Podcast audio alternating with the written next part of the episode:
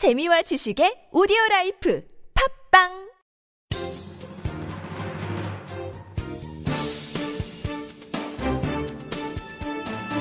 일간사설 4월 28일 화요일 중앙일보 사설. 성완종 두 번의 사면 당사자들이 나서 진실 밝혀야. 성완종 전 경남기업 회장이 두 차례의 특별 사면을 받은 걸 둘러싼 여야 공방이 거칠어지고 있다. 특히 노무현 정권 말기인 2007년 12월 31일의 두 번째 특사는 형이 확정된 지 한 달 만에 전격적으로 이뤄진 데다 당시 정성진 법무부 장관이 여러 차례 반대해 사면 대상자에서 제외됐다고 한다. 그럼에도 노 대통령과 이명박 당시 대통령 당선인의 청와대 만찬 회동 이후 사면이 확정됐으니 배후 의혹이 불붙기 마련이다. 노 전 대통령의 친형인 노건평 씨와 이 전 대통령의 친형인 이상득 전 국회 부의장 간에 이른바 형님 채널이 있었다는 증언도 나왔다. 당사자들은 이를 부인했지만 의혹은 사그라들지 않고 있다. 여전히 당시 노무현 대통령과 친노 세력이 주도했다는 주장과 이명박 당선인 측의 의사가 반영된 특사였다는 주장이 팽팽히 맞서고 있다. 새누리당은 노무현 청와대가 특사를 주도한 명백한 증거가 있다며 당시 대통령 비서실장이었던 문재인 새정치민주연합 대표가 전모를 밝히라고 압박하고 있다.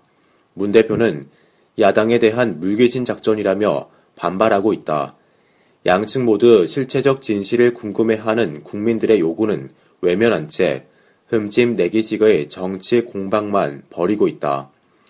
보통 사람들에겐 하늘의 별 따기인 특별 사면을 성전 회장이 같은 정권에서 두 차례나 받았다는 건 아무래도 정상적인 일은 아니다. 사면이 대통령의 고유 권한이라 하더라도 누가 어떤 과정을 거쳐 특사에 관여했는지 이 과정에서 로비는 없었는지와 같은 의혹을 품게 되는 건 당연하다. 물론 이번 사건의 본질은 불법 정치 자금을 줬다는 성완종 메모의 진위를 밝히는 것이다. 그런 맥락에서 수사 물타기라는 야당의 반발도 이해하지 못할 바는 아니다. 하지만 의혹이 불거진 이상 진실은 밝혀져야 한다. 어차피 되지도 않을 국정조사 운운하며 시간을 끌기보다 당시 사면에 직간접적으로 관여한 사람들이 나서 스스로 진상을 밝히는 게 중요하다. 그래야 현 정권의 실세들이 연루됐다는 성완종 8인 리스트의 진실을 캐는 작업도 탄력을 받게 될 것이다.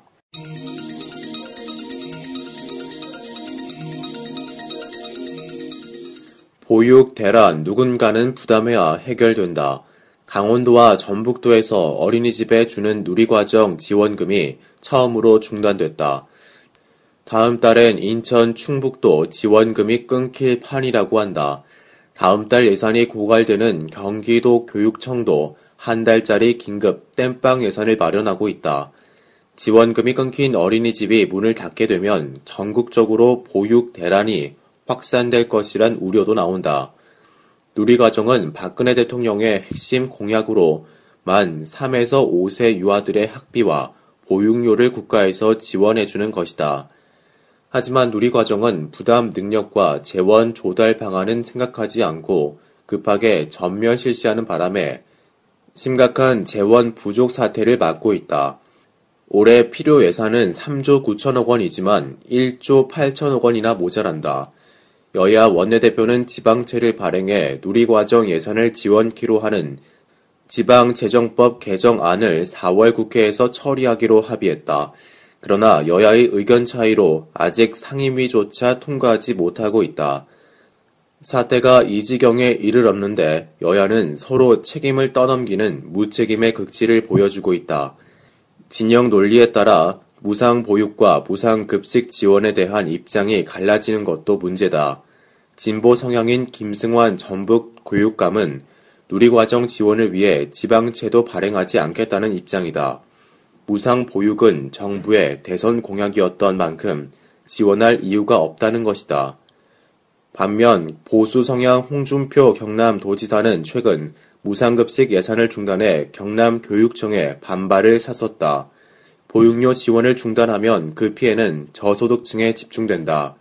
돈을 못 내는 가난한 집 아이가 어린이집에서 쫓겨나는 사태가 발생할 수 있다. 최악의 상황을 막으려면 교육청이 일단 지방채를 발행해서라도 누리과정 예산을 끊어선 안 된다. 그러나 지방채로 누리과정을 지원하는 것은 근본적인 해결책이 될 수 없다. 빚을 내서 돌려막는 식으로는 불어난 부채를 감당하지 못할 것이 뻔하기 때문이다. 따라서 이제 정부와 정치권은 무상보육이든 무상급식이든 큰 틀에서 지속 가능한 대안을 다시 짤 필요가 있다. 혜택만 선전할 게 아니라 누군가 비용 부담이 불가피하다는 현실을 설명하고 국민들에게 이해를 구해야 한다는 것이다.